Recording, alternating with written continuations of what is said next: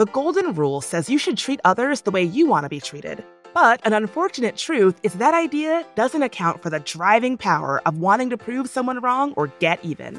Media moguls Vince McMahon and Ted Turner turned the 90s cable airwaves into an open war zone of professional wrestling with millions of fans. The global superpowers of the 20th century even threw down to be the first to send a man to the moon, just as a flex. There are stories where people crash and burn in perceived mutual hatred, too, like naturalist Charles Waterton humiliating himself trying to bring down American birding icon James Audubon. But that's the beauty of beef. It's funny, it's dark, it's humanity in a nutshell. And it's a triple gold signal award-winning show from Next Chapter Podcasts. I'm Bridget Todd. Join me as I serve up the juiciest rivalries you've never heard of. Listen to Beef wherever you get your podcasts.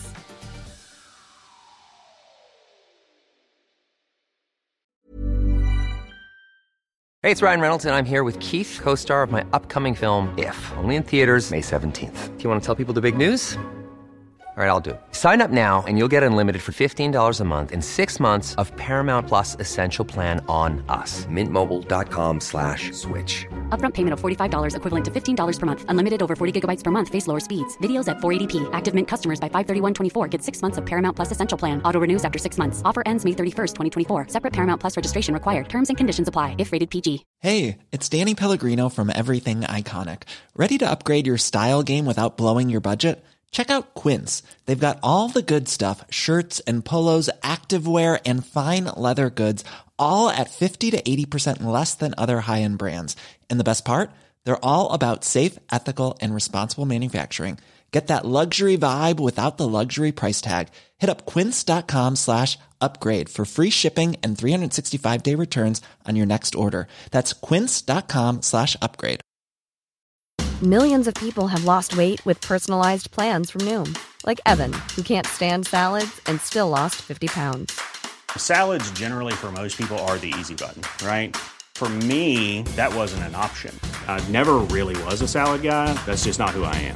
But Noom worked for me. Get your personalized plan today at Noom.com. Real Noom user compensated to provide their story. In 4 weeks, the typical Noom user can expect to lose 1 to 2 pounds per week. Individual results may vary.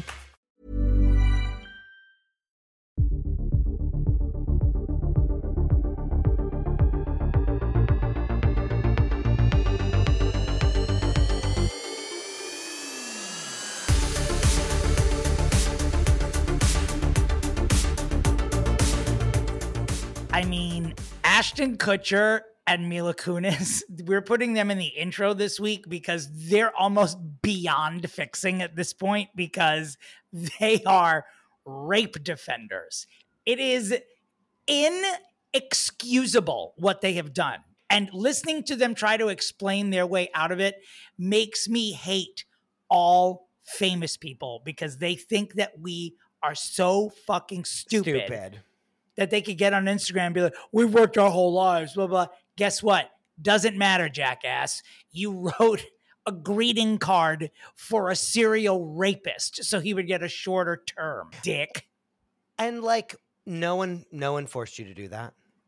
Like, no. There's all these excuses of like what all this stuff is. And it's like, no one, you didn't have to do that at all. And you chose to. And that's like the bare, there's no ifs, ands, or buts, as they say.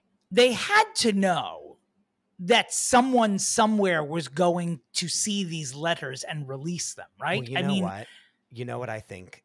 I bet you they never even saw the letters. I bet the legal team wrote it up for them, and they were like, I'm not saying that they're innocent and that this isn't terrible, but why do I feel like they were like, yeah, we'll write a letter, like you write what you have to write, and like didn't think anything of it, and now they're in like an absolute maelstrom. Oh, I'm so happy you used the word maelstrom. When I saw your face forming the M, I was like, please say maelstrom. What other word applies here? It's maelstrom. It really, truly is. Have you ever written one of those letters before, by the way? Not. No, I wrote one once for someone who was going to prison for financial crimes. And many of us who were friends with him, but also friends with his spouse, wrote letters, about what a wonderful husband and friend and all sorts of those things. and no guilt about doing it. And I think the letters actually worked in his case because he didn't serve for very long, but he also didn't make physical contact with anyone. That's like a whole it was like a victimless crime, I'm assuming. I mean, are any crimes really victimless? I mean, I guess some of them are. What qualifies? Okay. You know who I'm going to ask. Hey, Siri. God, I hate you so much. Here, hey, Siri. Go. What are some victimless crimes?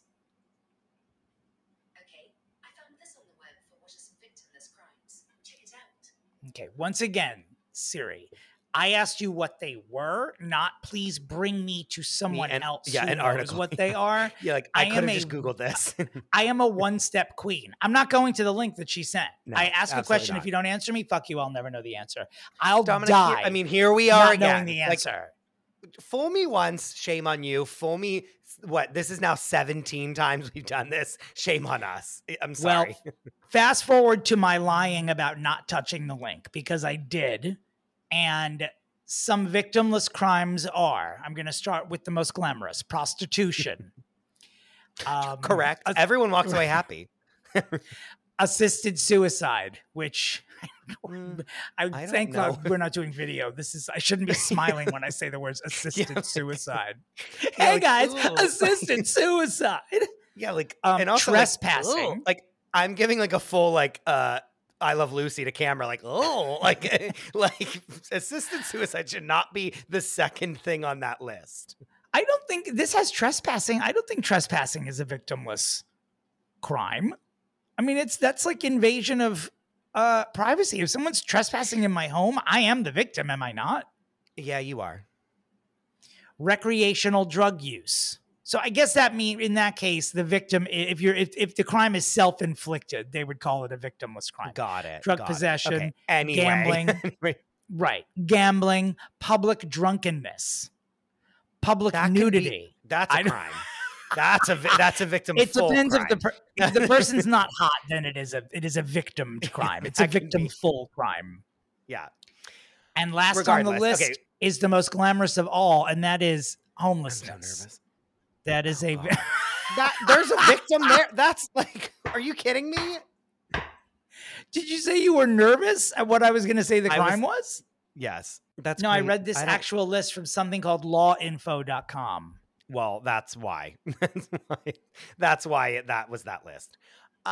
It's very bad. It's very bad. Everyone needs to take a page from these two. Anyone going through crisis, what you don't do, like the number one rule is like the same day this comes out, you don't put up a video where you defend yourself that you wrote in like a fury and like in true fight or flight mode, and then try to act like that's like a good portrayal of like how you should, like, you know what I'm saying? And that you are video obviously reading. Like they were both clearly reading from the same app as they were recording it into their phone.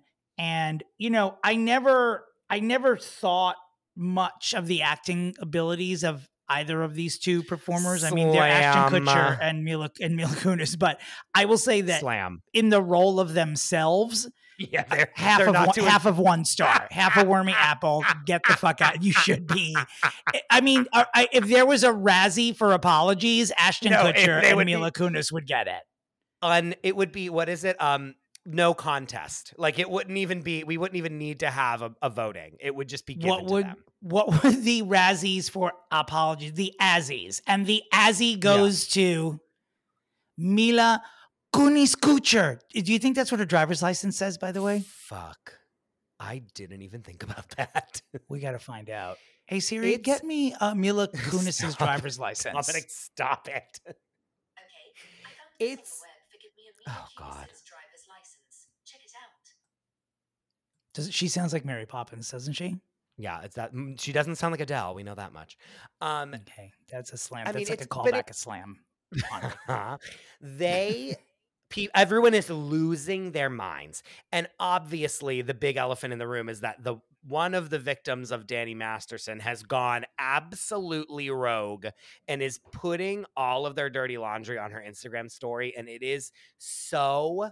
I'm literally like the big bad wolf, like licking his lips, looking like the fucking Goldilocks. Like I am or like Little Red Riding Hood, whoever the fuck the big bad wolf eats. I'm licking my chops for like every story she posts. I'm uncomfortable with how many times you said licking your chops. I want you to listen to that when you edited it. It sounds salacious. But are you aware of this? Like, are you following this? I don't know about this part about one of the victims going on to the Kunis Kucher Instagram stories and demolishing them.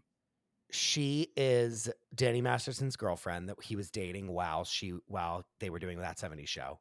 And she so she knows the Kunis Kuchers. She's one of the victims that he was found not guilty in her case because they were dating. So now she's on a fucking warpath, and it's basically like, hey, Ashton Kutcher, remember when you found a dead body in 2001 and didn't call the police and called Danny? Dominic, it's wild. Really a long time ago where he was like picking this girl up from a date and allegedly saw through the window that she was murdered and then like ran away scared because he was like, oh my God, this person was just murdered, and like testified in the trial, etc. Now I remembered a little bit. He did testify in the trial of when he found a woman dead that he was supposed to go out with. Wow. Yes. Felony just follows Ashton Kutcher everywhere, so, doesn't it? Homegirl is like, I will fucking sing like a canary. Like, don't you dare take another step. Well, and now, bitch, just sing. Also, if you have a tune, sing it. I mean, you're just saying like don't piss me off or I'll tell everyone you're evil. Like, say what he's done so he can pay for it. I know. I'm annoyed by her. I want her to bring it out. And then basically, obviously, everyone is bringing up the fact that like Mila Kunis was 14 years old whenever she was filming That 70s Show. And like, right. There's the interview on the Rosie O'Donnell Show where basically he admits that that him and Danny Masterson had like a bet of like who was going to kiss Mila Kunis first. And she was like, I'm a child. Like, and like, wow, it's really bad. They, from being like these like tech billionaires that they are now, that they don't act anymore and are just like funding companies, they went from like top of the world to like bottom of the heap in 60 seconds flat. Hey Siri, what's the age difference with Ashton Kutcher and Mila Kunis? Here's what I found from thenheadline.com. He's 6 years older than her. You can stop talking. It was, I asked for a number and you're giving me a soliloquy. I don't even, it's not even a sentence. It's two digits. Thank you. 6. It's one digit. So he was 20 and she was 14. That is, yeah, that's bad. that's wide enough. You know how like sometimes you'll hear ages of just like they're 18 and 17. You'll be like, all right, and you're like, yes, yeah, like they're peers, right? Yeah, like 20 and 14 is that's adult child. They are the Celine and Renee of how dare you sitcoms. First, how dare you? Well, right. Also, Celine and Renee were Celine was like 12 and he was literally 45 years old. Yes. It's nowhere actually the same at all. First, you how dared you, and then you're like, actually, it was worse with Celine. Yeah, it was like exponentially worse. Yeah. Based on their body language from the Instagram apology that they issued, a few observations. Mila Kunis runs that relationship with an 100%. Iron claw. Like, there's absolutely no doubt. Based on the way they were interacting during this apology video, my guess is that it was Ashton's idea to do this, because the way she was looking at him when it was his part to very poorly read his part of his half-hearted statement, she was giving him death stares. Like, she was like, I cannot believe you have put me in this position. It's fucking wild. Like, they were like, they thought they were gone, baby gone. They thought they were just on the top of the world. They had gotten their like venture capital money. They thought they were just going to ride into the sunset. And now every single thing that they've ever done is now getting like scrutinized, and they are getting crucified. And it is, they're exposed. It's going to, I'm telling you, it's going to turn out that Ashton Kutcher killed JonBenet Ramsey. I'm telling you, this is how the story ends. I'm not even joking. I'm not even joking about it. It's going to be, well, people are basically saying that he's like the second coming of the devil. Like, it's crazy the things that people are jumping to, but this is just the tip of the iceberg, I feel like. We got to see someone who's been heavily like PR'd their whole life. We saw a glimpse behind the curtain of who they are in real life. that they're defending their friend who is like absolutely a rapist. You can't come back from that. Like, you can't come back from that. The thing is, they don't really have to. Like, it becomes, it's a little nebulous because they have enough money to live comfortably for the rest of their lives. For the rest of their lives. If they want to appear like, and in an ensemble cast or something, no one's going to want to work with them now. Like, no. They are now associated with rape. Yeah. Why am I laughing at that? What is she like? Well, yeah, good skin, moderately talented, associated with rape. Like, this is now part of their personality. And again, it's like, you didn't have to write this. Like, why do it? But even Danny Masterson's family would have understood if Ashton and Mila were like, honestly, you have to understand we cannot give a rapist a character reference. Right? Mr. and Mrs. Masterson? Well, the boards are saying that. Mm-hmm. And I'm saying this so allegedly, it's not even funny. Allegedly. I know what's coming and you're going to be killed. That Scientology has something on Ashton Kutcher, and it might have to do with that murder that he found. This is our last episode. I'm going to the airport. They're going to come after us, Chris. We have to go into hiding. No, this is all over the internet. I'm not like breaking any story. Like, this is all over the internet. So. Nope. Where are my valises? God, I love that word too. There's a real maelstrom regarding my valises. I hate you. I do too. I'm listening to my own voice and I'm like, I hate her. I mean, we could unpack this for the next 3 hours, but we just simply can't. We don't have time. But do you even see what you did there? I talked about my valises and you immediately said we could unpack this. Well, we certainly could.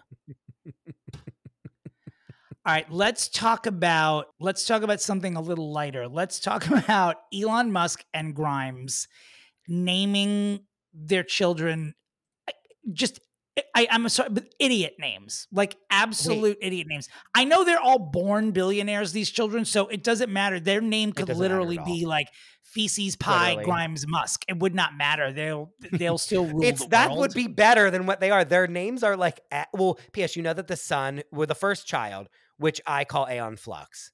Right. Is right. Like, just like how Wendy Williams calls Dua Lipa Dula Peep, I call AE 72X, whatever the fuck it is. I call it Aeon Flux, but it's real. They call the child X. And so the fact that Twitter is now called X is like for the sun. Oh, I didn't know. And then apparently the daughter that they had is Exa, like EXA, which is insane. And he also has a bunch of other children from previous liaisons. That he like he has adult children that want nothing to do with him. Yeah. So the child that was born recently, this most recently born child's name is Techno Mechanicus. Repeat. She's trying to be a Kardashian. Mechanicus. She's really pulling a Kardashian family where like they're not together, but they continue to have children with the same man so that all their children have the same father. And then like name them insane names. And like think that like it's cool or like that anyone gives a fuck. Well, Grimes also sounds like a Gen Z way of saying grimy anyway. Like, hey, how was that motel? Ugh, it was Toast Grimes. You know that Grimes just eats buttered noodles every day, and like so much so that she was hospitalized and the doctor was like, please eat nutrients. And she was like, no, I must eat buttered noodles for every meal. You know, it's rare that you say this about someone, but she deserved to be hospitalized then. And she should be put in a different hospital for people who have the mental illness that they only eat buttered noodles. It's fucking dumb. No wonder she's naming them all these names. Her brain is deleting itself. It's literally like a bowl of spaghetti up there. Like she is out of her mind. She has carb brain. It's literally, it's just dough, her brain now. It's dough. Yeah, it's like a pizza dough. Speaking of Italian food, okay, I have it's no time idea. Oh, for shit. Britney Watch. Oh, baby, baby.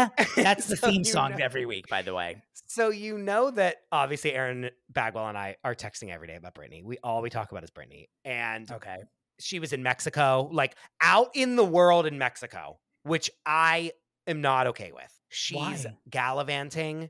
At any moment, someone could just pull up with a van and just grab her and she'd be gone forever. And we can't handle that. Well, first of all, you know what I mean? You can't even handle speaking about the possibility of it. I would be hosting this podcast alone if she was ever kidnapped. You would probably go down there to fucking find her.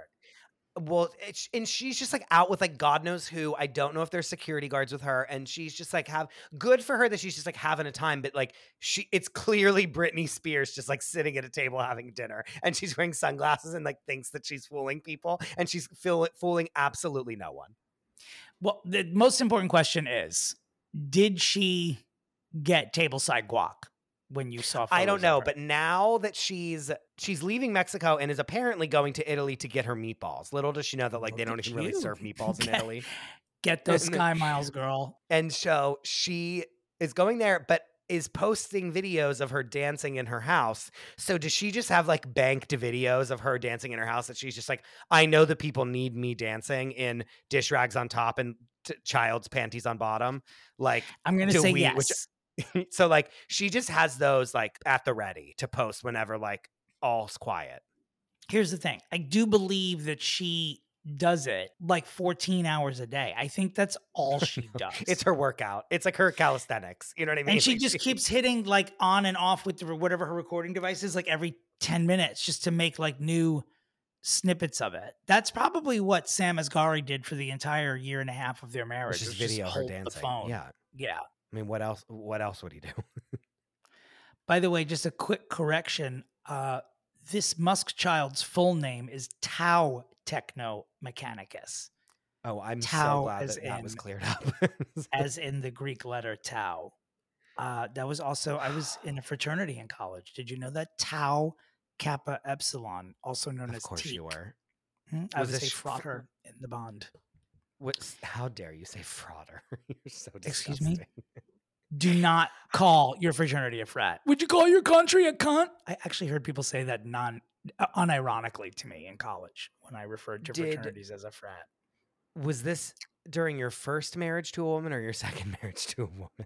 How dare you spill all of my beans to the entire world? No, I wasn't married when I was in college, but I had a girlfriend in college and while I was in a fraternity. I really tried that straight life. I really did. Oh my God. What? Cher's Christmas album? Why? What the fuck have we been waiting for? I don't know. I'm almost like, I was so excited when the cover art finally came out that I think I was like, I'm like post excited and I just need the will we call it an album now? Yeah. I just need the music to come out. The playlist. My review of the original cover art is that it looks like it was done by AI, damaged AI. I don't know what the hair is doing. I don't know. Is she wearing Jenko pants? I have no idea. I mean, you know, Cher is my favorite of all time. And I rarely will say, but like this photo, not good. Then there was later in the day, I don't know if they instantly heard our cries, but this also looked like it was generated by AI, but a good version. Where and she like is just down an iceberg. Live in a disco ball dress in Antarctica. And strangely, in a later piece like, of art, that in that same dress standing next to Darlene Love, who is probably 3 feet shorter than her in that piece of art. Have you seen it? No, but it's funny that like it's hilarious. There's not one like actual real like Christmassy thing about it. It's just like her like at the polar ice caps, like thinking that means like holiday when it's really just like. Do you know what I mean? It's not like she's like at the North Pole, like with Santa. Like she's just like simply at the polar ice cap, like on an expedition. Do you know what I mean? Like it's like Santa. Missing in so many different ways. Like I am the North Pole. Oh, yeah. I am Christmas. And obviously, like days before this drops, I sent you, again, my news source, Rebecca Bregman's news source, people.com's Instagram account that said like one of the hard-hitting stories was like, Cher's secret to longevity, like I wear jeans and have long hair. Again, I sent it to you and I said, this is what you're missing. Where they'll submit that for a Pulitzer, probably, that story. I know. I do love that Cher's Christmas album that was just called Christmas. What else do you want from her? Like she's giving you what else do you want from her? She can't be bothered to like name the album. I mean, I don't even know the way she talks about it. Cher is saying that it's like the best project she's ever done. Like that this is like her favorite music ever. So I don't even know. At first I was like, there aren't even any Christmas songs on it. I bet it's just going to be like new shit, like RuPaul's original Christmas album was, which was just like takes on Christmas songs. But she, once you trot out Darlene Love, it's like they're singing "Baby Please Come Home" on the album for sure. One of her duettists is Michael Bublé, so that's got to be like a real Christmas song as well.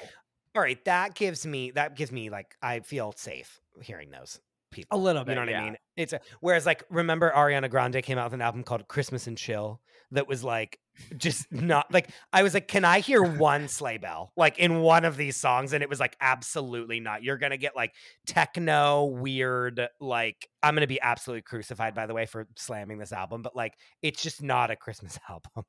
I haven't heard it. It's you never will because it's terrible.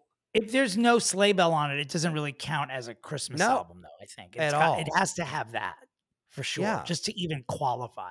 Well, I mean, we could just shoot the shit all day and talk about Cher, but I feel like it's time to get to work. Hey, Dave. Yeah, Randy. Since we founded Bombas, we've always said our socks, underwear, and T-shirts are super soft. Any new ideas? Maybe sublimely soft. Or disgustingly cozy. Wait, what? I got it. Bombas. Absurdly comfortable essentials for yourself and for those facing homelessness. Because one purchased equals one donated. Wow, did we just write an ad? Yes. Bombas. Big comfort for everyone. Go to bombas.com/ACAST and use code ACAST for 20% off your first purchase. Hey, it's Ryan Reynolds, and I'm here with Keith, co-star of my upcoming film, If, only in theaters May 17th. Do you want to tell people the big news? All right, I'll do it. Sign up now and you'll get unlimited for $15 a month and 6 months of Paramount Plus Essential Plan on us. MintMobile.com/switch. Upfront payment of $45 equivalent to $15 per month. Unlimited over 40 gigabytes per month. Face lower speeds. Videos at 480p. Active Mint customers by 531.24 get 6 months of Paramount Plus Essential Plan. Auto renews after 6 months. Offer ends May 31st, 2024. Separate Paramount Plus registration required. Terms and conditions apply if rated PG. Test. All right. Well, we have one of the hosts of basically our sister podcast here today. Her name is Margo Donohue. She's had an illustrious career, but right now she is a podcaster and her show is called What a Creep. Basically, for all the people that are like, do Kanye West, do this person, do, you know, when we say, no, they're not fixable, we can't fix these people.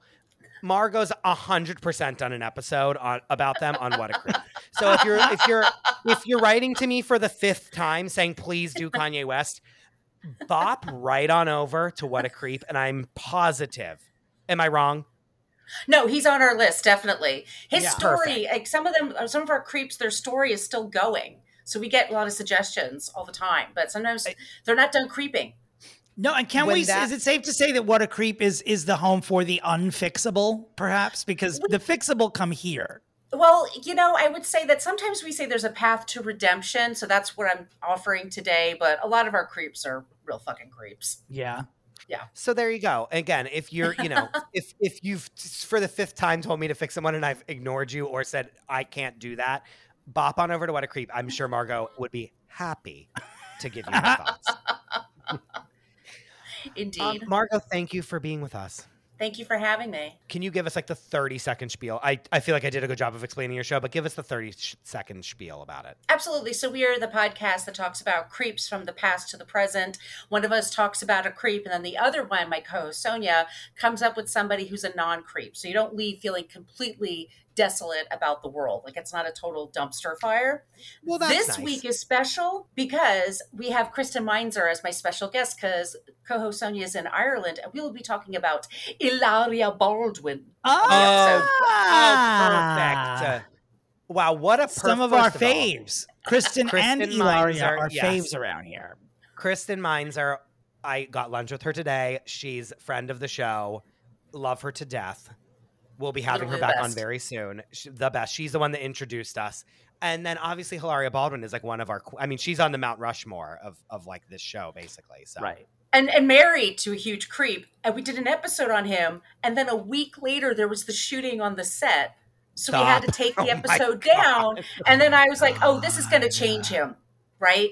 He's going to be a nicer person. Not. No. No. No. No. No. So he went back up again. Yeah. Well. So all that to say, thank you for being with us. We're here. We are here this week to fix one James Thomas Fallon, known colloquially as Jimmy Fallon, host of The Tonight Show with Jimmy Fallon.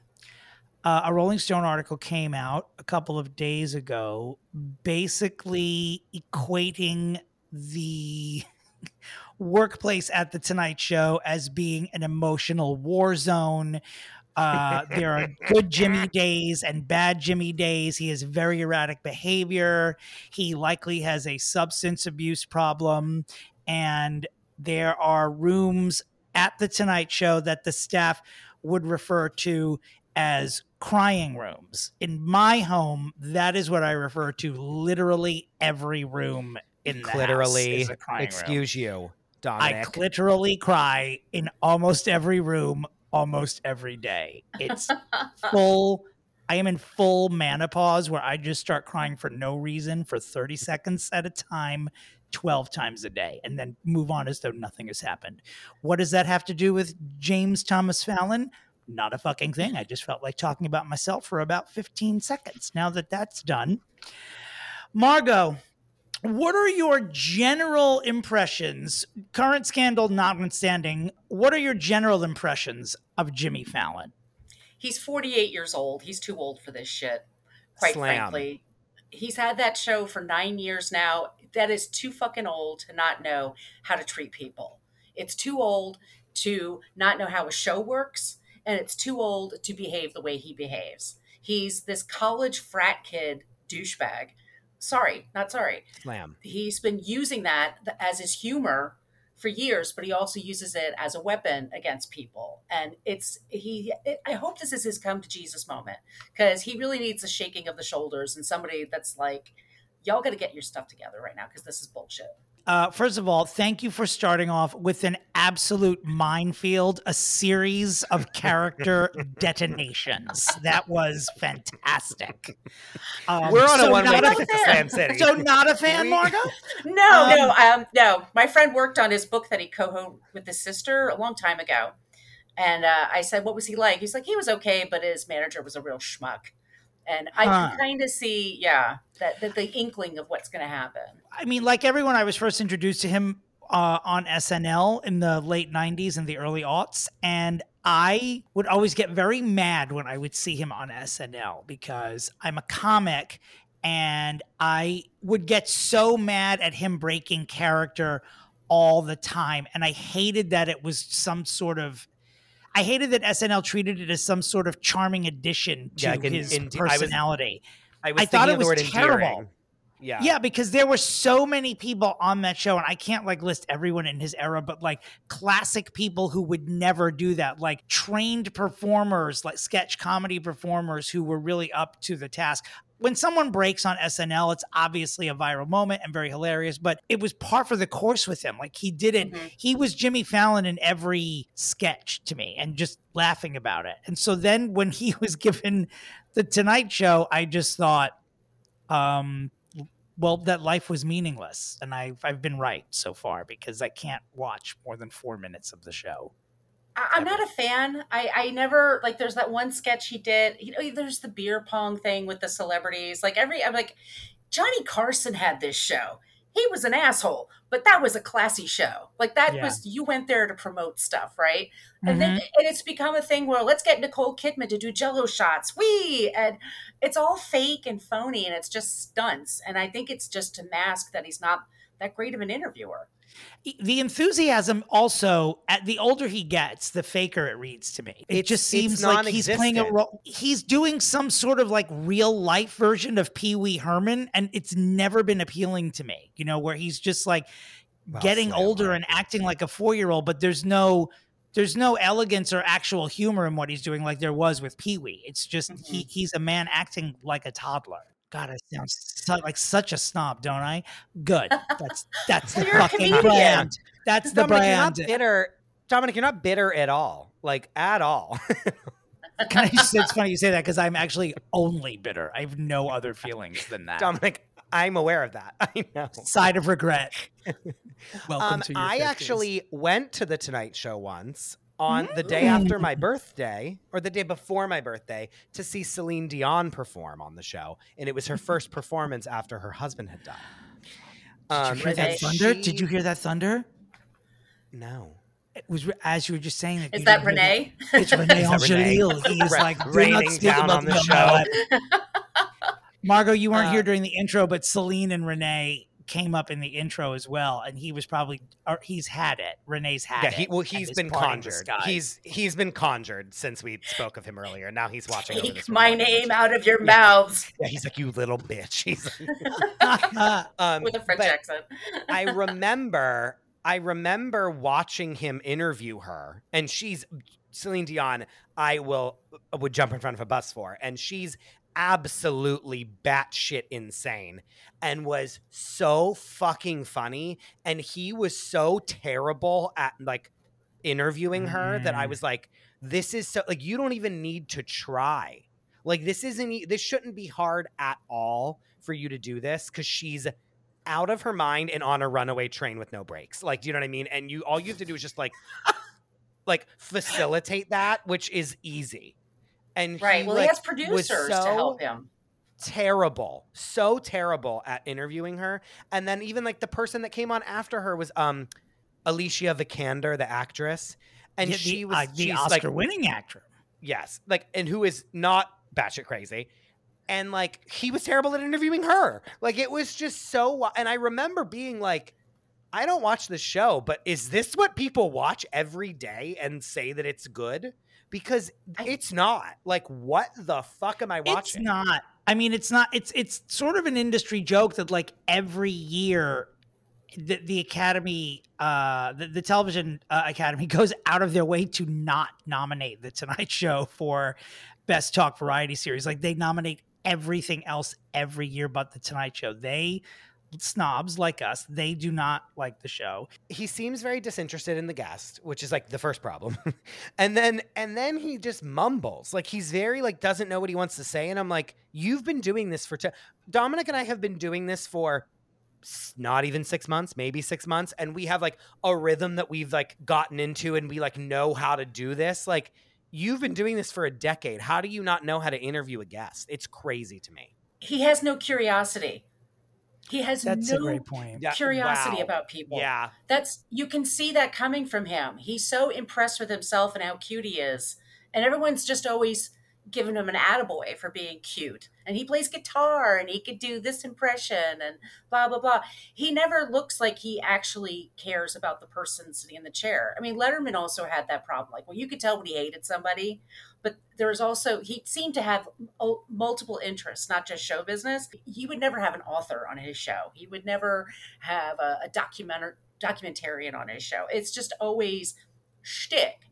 And, you know, they have producers set them up for these interviews. And these people are trained. By the time you're on The Tonight Show, you're a decent guest. You should be at least. When you're not, it should not be that hard. But you're also not like coming on the show like with nothing to say. Do you know what I mean? It's like there's a reason that you're coming on the show and like they've already scripted out basically the entire thing that you're talking about. Can I go off topic for 1 minute? Because I just have to ask this. Chris. Yes. Do you really think you would jump in front of a bus for Celine Dion? I love her so much. Did you mean like if a bus was coming and she was in front of it, you would like push her out of the way? Yes. Okay. I was wondering if she just showed up at your door and was like, jump in front of this bus, that you would be like, no, yes, I wouldn't. No, I wouldn't throw yourself in front of the cute 22. I'm just saying like, I love her. Like she's one of the very few celebrities that I like when she dies, I will be extremely upset. Yeah. I've been thinking a lot recently about hyperbole for some reason. And what I say all the time when I love someone, it's a terrible phrase, but I'm always like, I would take a bullet for this person. And I say, in conversation, I'll be like, you know, I love Cher. I would take a bullet for Cher. And then I stop for a second. I'm like, I actually would not. Like if someone walked into a 7-Eleven and Cher and I were the only customers in there, I would stand behind Use her as a human shield. Yeah. I would absolutely. Do you believe in life after love? I'm out the back door, baby. Well, not even that, but like she would like, I mean, the bullet would just bounce right off of her at this point, right? Yeah. Like she's like, there's nothing penetrating those cheekbones. Yeah. That also, if I stood behind a Cher, that's literally like putting a hoagie behind a toothpick. Like it wouldn't, she wouldn't protect me at all if I was back there. No. Imagine Cher. Anyway, to James. No, absolutely not. Back to Jimmy Fallon. Imagine Cher being in a 7-Eleven. Just imagine. Just picture Cher being in a 7-Eleven. That's all. Ice machine. What should I have? Let's make the joke better. I should have said an air wand, shouldn't I? But no one would even go into an air wand with a gun, would they? She doesn't go to a grocery. She doesn't know what a store is. No. Cher hasn't had a full meal since 2006, actually. No. Well, she broke up with someone this year. Maybe she has. Oh, you think that Cher... like ribs and ice cream and... You have... No. Well, she does sell gelato now. Maybe that's why she opened the gelato truck. She had her heart broken. Yeah. I'm so sad to be single. I'm going to eat dairy for the first time. I believe in life after love. Slurp, slurp. Yeah. Okay, Annie. Again, like, would just make a reality show about Cher. A perfect reality show is just Cher going into any establishment. Period. Done. Anyway. Anywhere. Moving right along. Mm-hmm. Back to Jimmy. Yes. Jimmy is not. This is not the first scandal to touch Jimmy Fallon. Do you remember a couple of years ago, people got very mad at him because Donald Trump appeared on the Tonight Show. Oh, yeah. And rather than ask him even like one serious question, Jimmy played with Donald Trump's hair. So there was a lot of animosity about that. Even earlier than that, and I'm getting my information this week from this week's sponsor of Fixing Famous People, which is Newsweek.com. They've sent over bags of cash for us to say, because that's how advertising works. Yeah, right. Sure. Yeah. It's done in actual sacks, like you see at cartoon banks, like the emoji money sack. I'm just not going to stop, am I? In 2014, Jimmy was allegedly involved in a bar fight while hanging out with friends in New York City. He did not suffer any injuries, but this was the first time when people were like, Jimmy has a drinking problem, and this is not the first time that he's been in fights before. Well, didn't he also hurt his finger, right? Yes. Or his hand, his ring finger? When I went to the Tonight Show, that had just happened, and they had to sew his finger back on basically. And when between the interview and then the performance, the musical performance, he comes out into the audience and actually talks to the guests, to the audience. He's who has questions? And then he I of course raised my hand and asked the question. People were, he really did come out and entertain the audience while we were waiting for Celine Dion to warm up. And one of the first questions was is your finger okay? And he was yeah, it's better now. And then he explained what had happened. And it was because he was fucking wasted in his house and fell down in the kitchen and hit his hand on the thing, and his ring basically lacerated his hand off of his finger off his hand. Oh, that's a Stephen King level. Hurting yourself that badly in your own home because you're wasted. Yeah. Do you know what I mean? Yeah. But we're fixing him, because I just took a shit all over him. So let me just say from a loving space, I want to say if he has an issue, now's the good time to get to the bottom of it. Yeah. And get some help. Promises Malibu, baby. This is the time to just diss a fucking peer. Yeah, because the strike is happening, and I think it's great that he's one of the straight white guys, middle-aged white guys that's done a podcast to help support his staff, the Strike Force 5.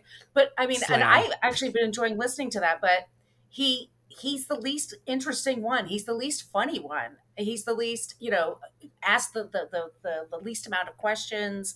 And I don't remember any funny joke he said. John Oliver, cracked me up the whole time. And they're very droll, but he doesn't have that in him. That was a good It's time. Not him. But that's why the Academy never nominates that show, because it's literally putting a cartoon up against Succession. It's not, he just doesn't belong with the rest of them. I have not listened to that Strike Force 5 though, but now I will, just to hate It was him. Interesting because in episode 2, they were all talking about their staffs and how big of a staff they have and how many people they're trying to take care of. The whole purpose they're there is to help cover these people, their mortgage and food, things like that.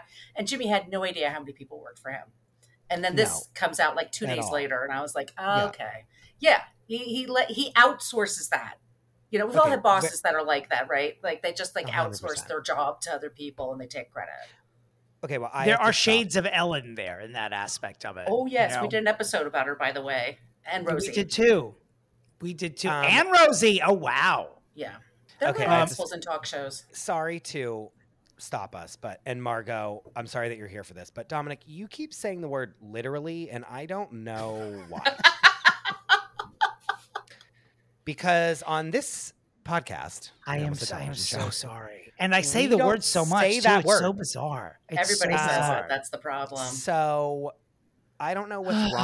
I don't know if you don't want to be a part of this podcast. Like I just don't know what's going on. Let me just, if you guys don't mind, just giving me the floor for a minute, listeners. If I have offended anybody in the past 15 minutes. By using the word literally instead of the word clitorally, I want you to know that I would never make this mistake consciously. I believe in treating everyone equally, and I am clitorally the sorriest person you've ever seen right now. Let's move on. And that, my friends, is an apology, which is what Jimmy Fallon should do to his staff. Listen up, Kunis Kuchers.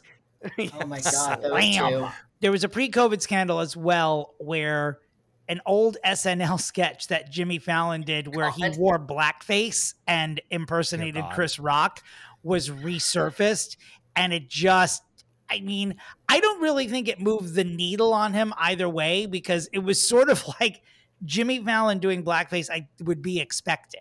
You know, like, I don't know. Yeah, especially I'm not disappointed. During that time. Yeah, it didn't move the needle for me either way. And I don't think it did. I don't think he was tarnished at all. He released that was also too.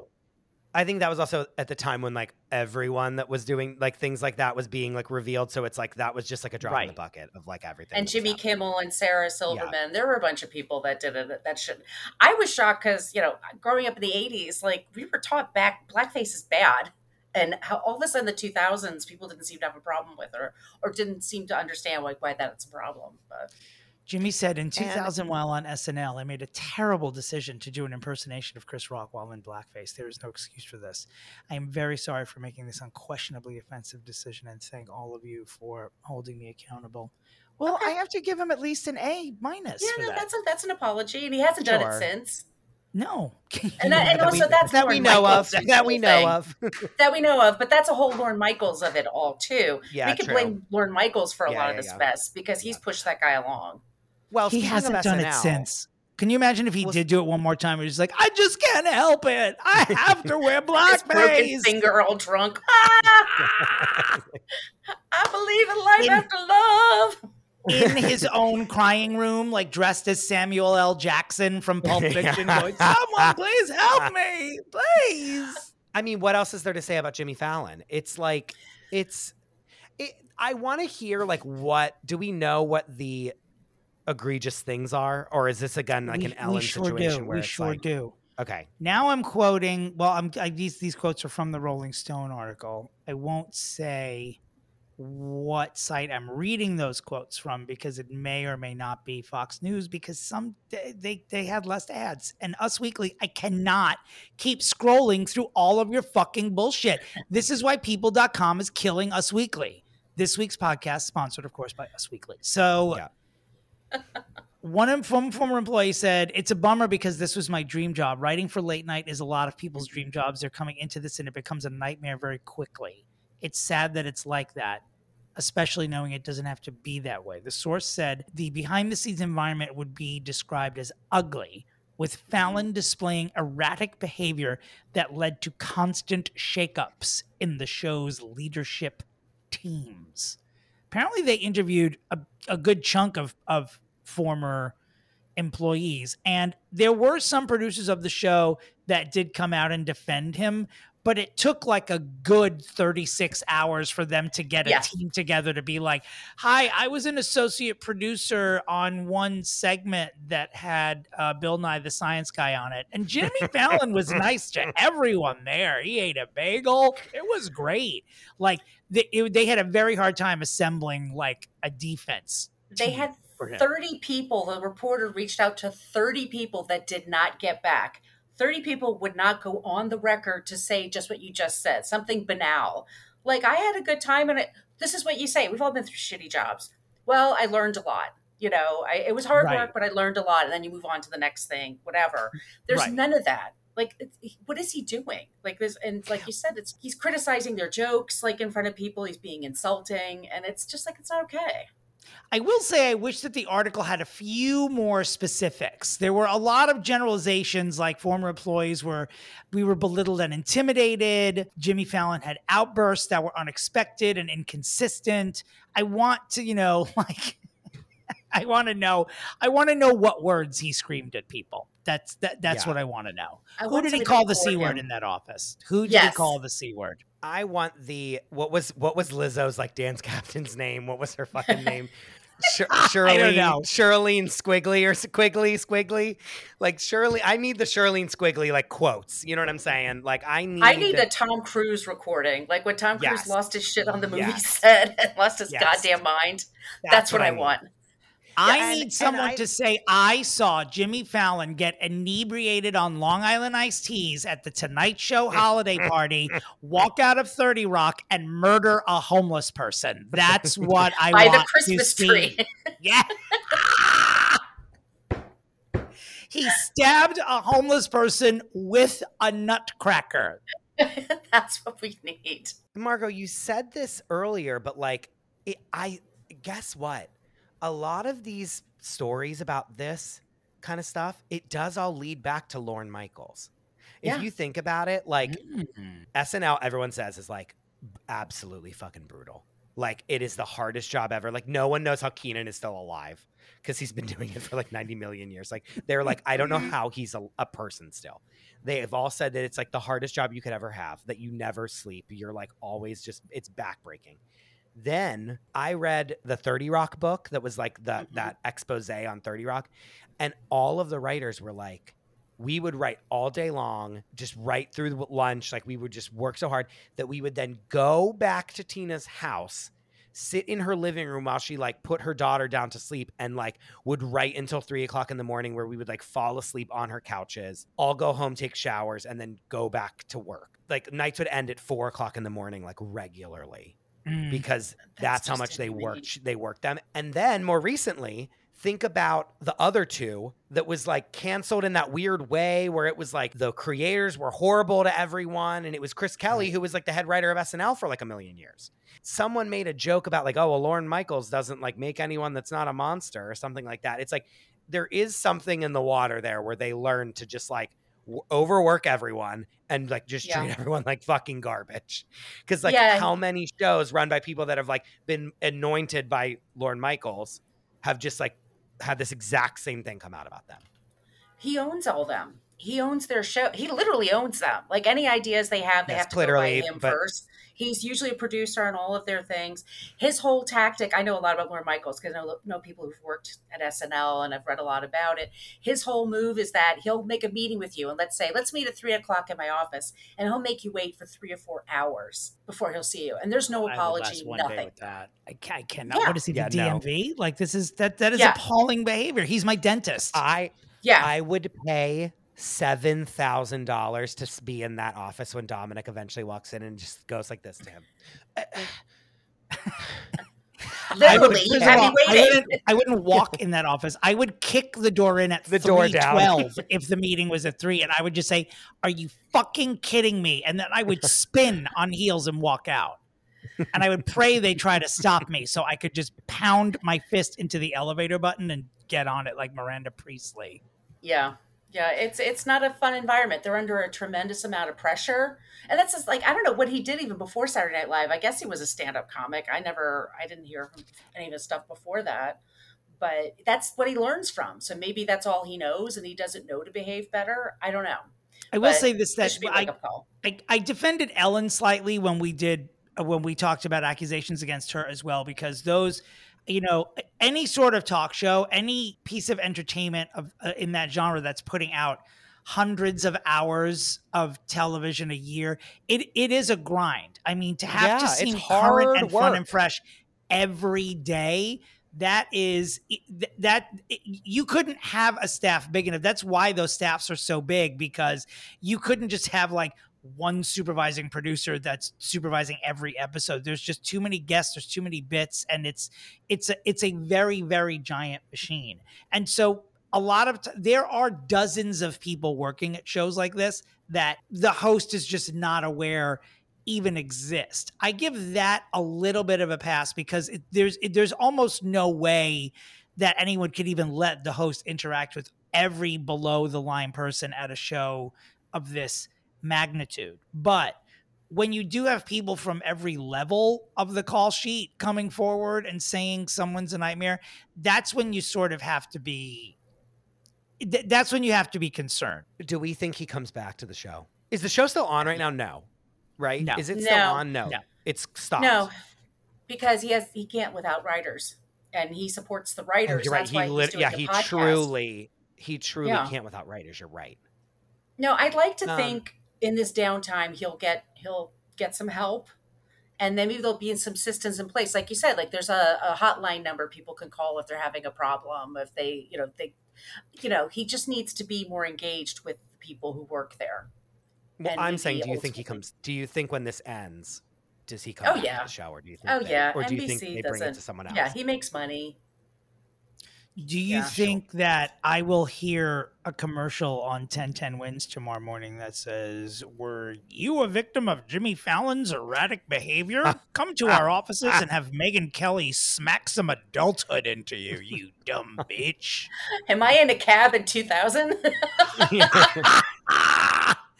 Honestly, Margo, you have just nailed my entire brand. Honestly, I am a cab from, Dominic Pupa.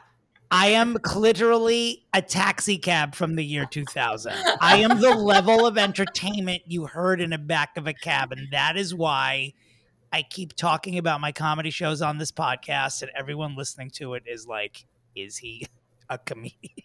Right. I actually missed 1010 Wins in the cab. I hate those screens that they had, and they would have like one program, because I live in Brooklyn. It takes forever to get home. Dominic still listens to 1010 Wins like every day. Every day I listen to 1010 because they're now on 92.3 where K-Rock used to be in New York. They're we're the 1010 Wins on 92.3 FM because now they're an FM station. I don't even know if any of my radios work. I listen on the Odyssey app on my phone. Wow.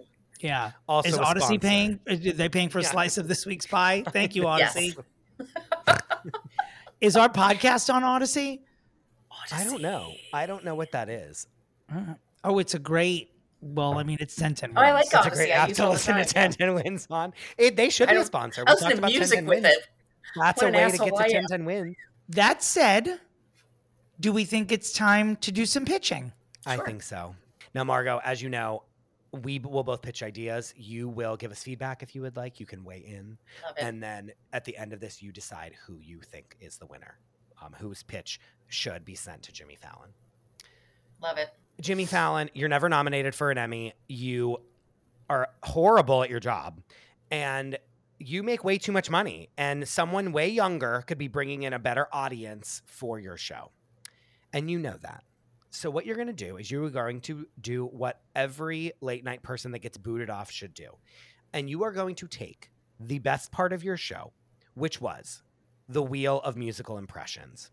You are going to leave the Tonight Show. You are going to let them, and you're going to say, "I should leave. Let NBC fill your spot with someone else." Like, do it amicably so you're in good favor with NBC when they give you the Wheel of Musical Impressions, a new game show on NBC primetime Thursday nights. What it is going to be celebrities, real people, people off the street, like someone's grandma, a drag queen, like a comedian, an influencer, all doing the game, become so famous on the Tonight Show, which is the Wheel of Musical Impressions, where you pick a song, it's like a lullaby or like a nursery rhyme, and you sing it as if a celebrity or a singer would sing it. And it's basically... Ariana Grande did Celine Dion on this game, which then made Celine Dion very upset, and then she ended up making fun of Ariana Grande whenever she did it. And she, when I watched Celine Dion do this game, she was singing "Hush Little Baby, Don't Say a Word," but as Sia, and at a certain point, she turned to the band and gave them a wink, and they started playing "Chandelier," and she started singing the words to "Hush Little Baby" to the tune of "Chandelier." And it was one of the best things I've ever seen in my entire life, and one of the most impressive things vocally I've ever seen. Things like that are happening every day on the show. I feel like your Bob the Drag Queen's coming on to do a Whitney Houston. Like Jane Lynch is coming on to do Britney Spears. Britney Spears is coming on to do Britney Spears. I like Christine that you're using Aguilera is coming on to do Britney Spears. To save Jimmy Fallon. Yeah. All kinds of celebrities can show up, like fun people in the press, like viral TikTokers can come on and do this same game. And there could be a competition element where it's three people. They all have to do an impression. Someone gets eliminated. The next person comes up.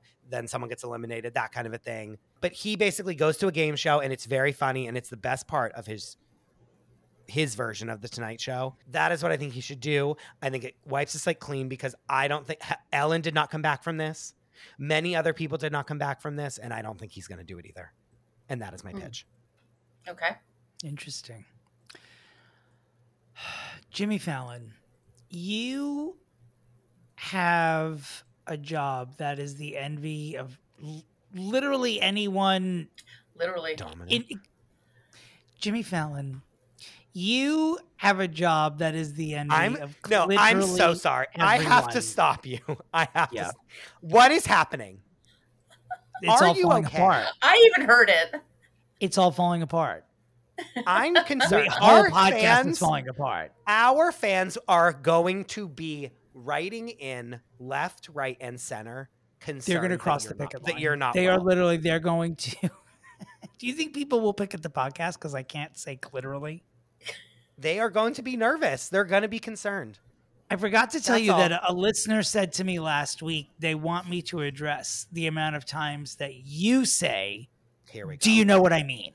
Yeah, that's another one. That's another one that everyone always says. I never noticed it until he brought it up, and now it's all I hear. And I never noticed it.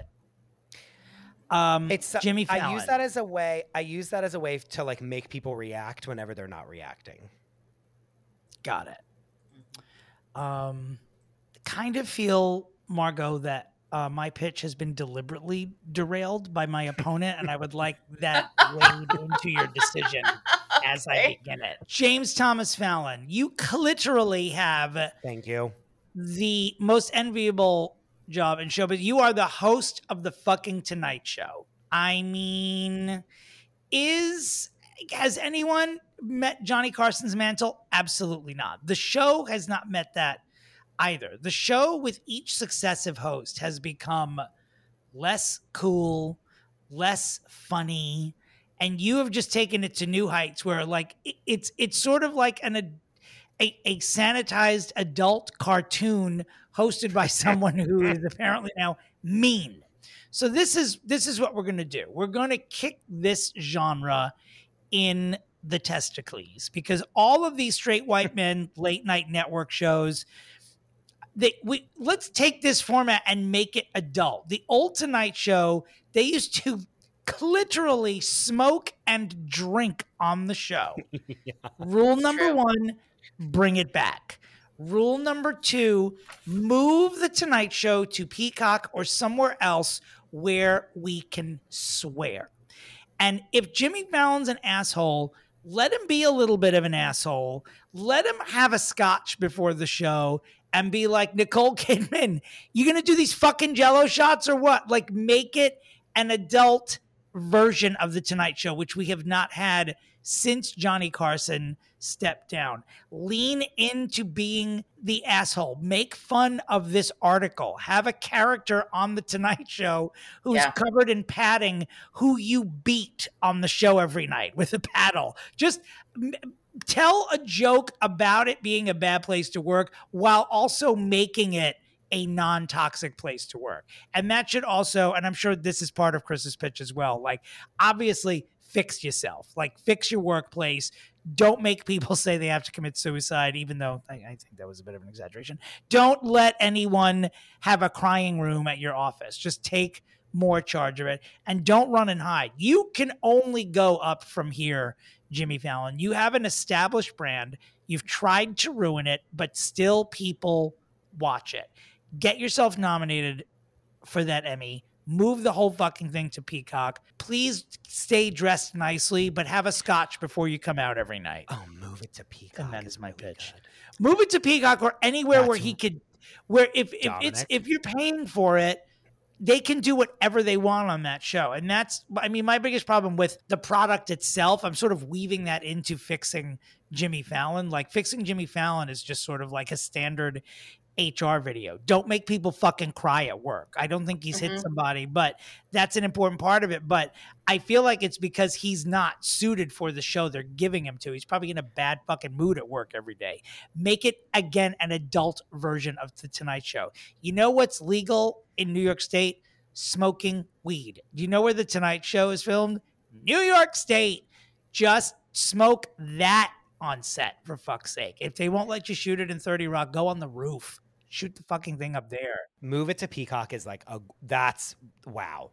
Wow, wee, wee, wow, as they say. That's in the A block for me for this article. Is move it for this pitch. It's move it to Wowie Peacock. Wee, wow. And this is literally the end of my pitch. Margo, the floor is yours. I like both of those ideas. I think I'm going to have to go with you, Dominic. I think that's a deserved. Well deserved. Yes.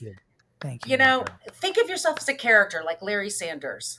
You know, exaggerate certain parts of your personality and then just have that be on camera and be in on that joke. Yes. Right? Yes. Then you're not miserable. Then you're not faking being a nice guy. And then you're not, you know what I mean? And then you put your energy into that. And then you're going to be, they're going to release some of that tension and you're going to be a more decent human being. And it doesn't have to be that hard. And I love this idea of like a live version of, for on Peacock. Maybe they just do it live like every day and have like a cocktail hour or something.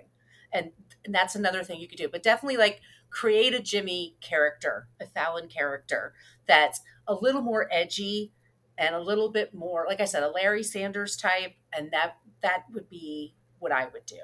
But almost also like the old Colbert, like the Comedy Central Colbert, like along those lines, you know?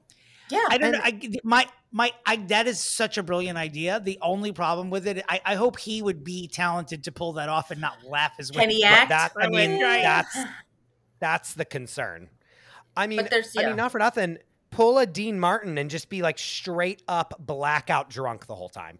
Do you know what I mean? Like, remember those old like when Dean Martin would be like hosting like a variety show and they were like he was truly obliterated the whole time. Like he didn't even know what his lines were. Right. And Hollywood Squares. I used to watch when I was a kid. Yeah. Yeah. Hollywood Squares. They were all trashed when they did that show, but it was hilarious.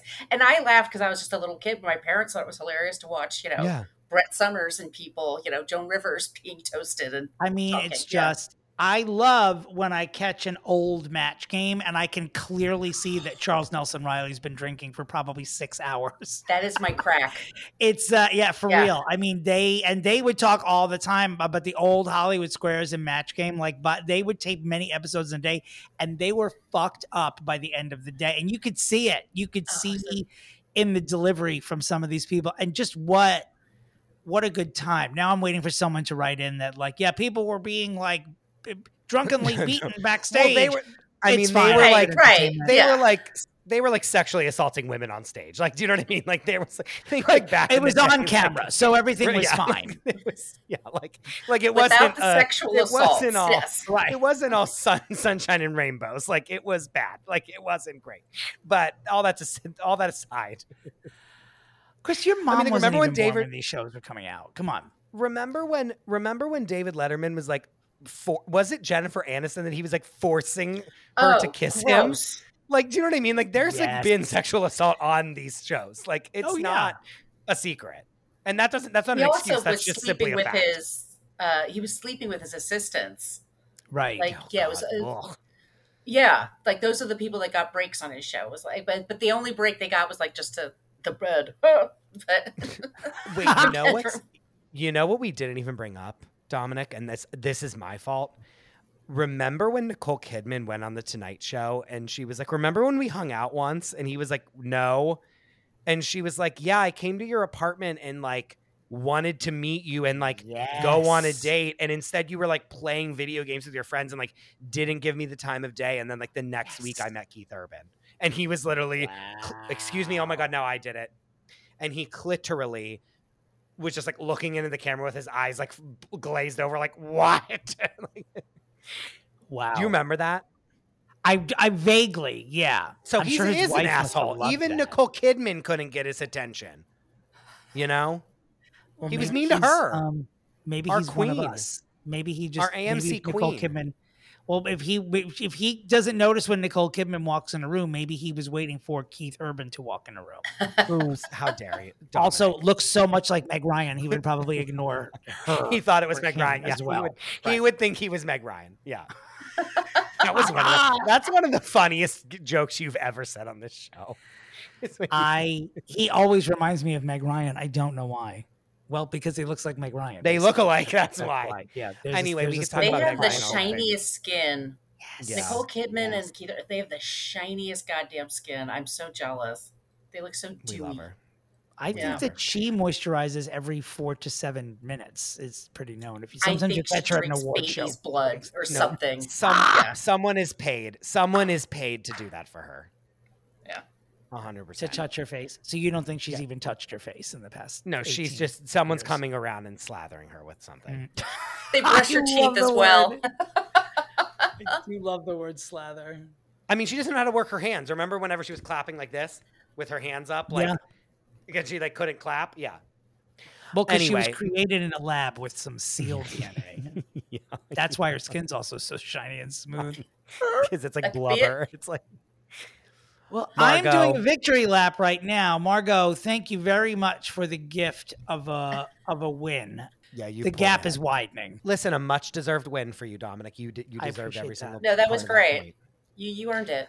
I appreciate that. Thank you both. Margo, again, tell people where they can find you. Where can they find your podcast? Thank you. So it's What a Creep podcast, wherever you get your podcasts, and you can find me. I'm going to dead name it. It's Twitter. It's not X. At Brooklyn Margo.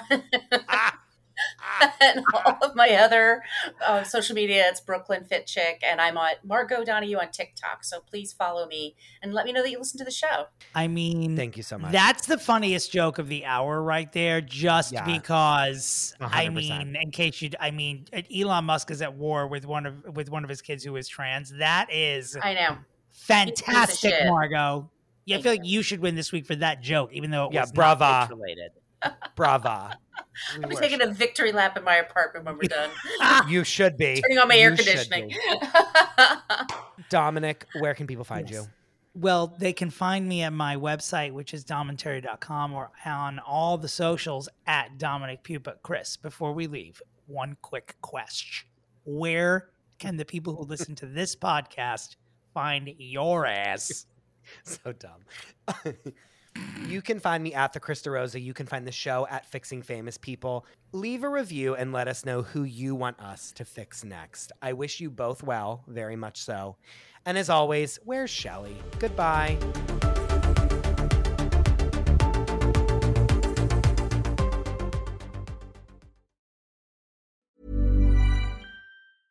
Hey, it's Paige DeSorbo from Giggly Squad. High quality fashion without the price tag. Say hello to Quince.